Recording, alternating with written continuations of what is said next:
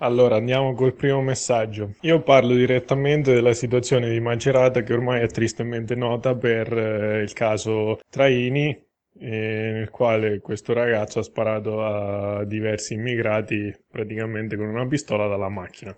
E una delle cose che mi, ha sco- che mi ha sconvolto e mi ha fatto pensare di più sono stati i messaggi di solidarietà all'avvocato difensore di Traini che vorrei precisare era l'avvocato d'ufficio, quindi non è che si è presentato di sua spontanea volontà. E lui stesso ammetteva con un certo imbarazzo di aver ricevuto svariate manifestazioni di solidarietà da parte di cittadini maceratesi e anche offerte di denaro, non solo da Forza Nuova che l'ha, l'ha sponsorizzato pubblicamente, ma anche da privati, da privati cittadini.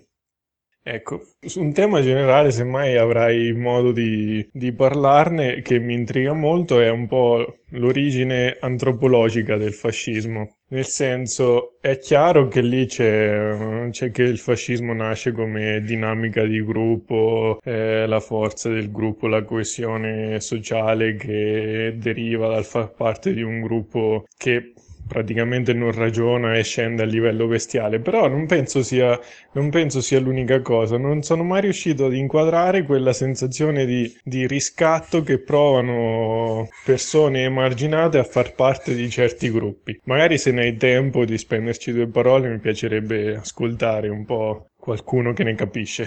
ecco, ciao!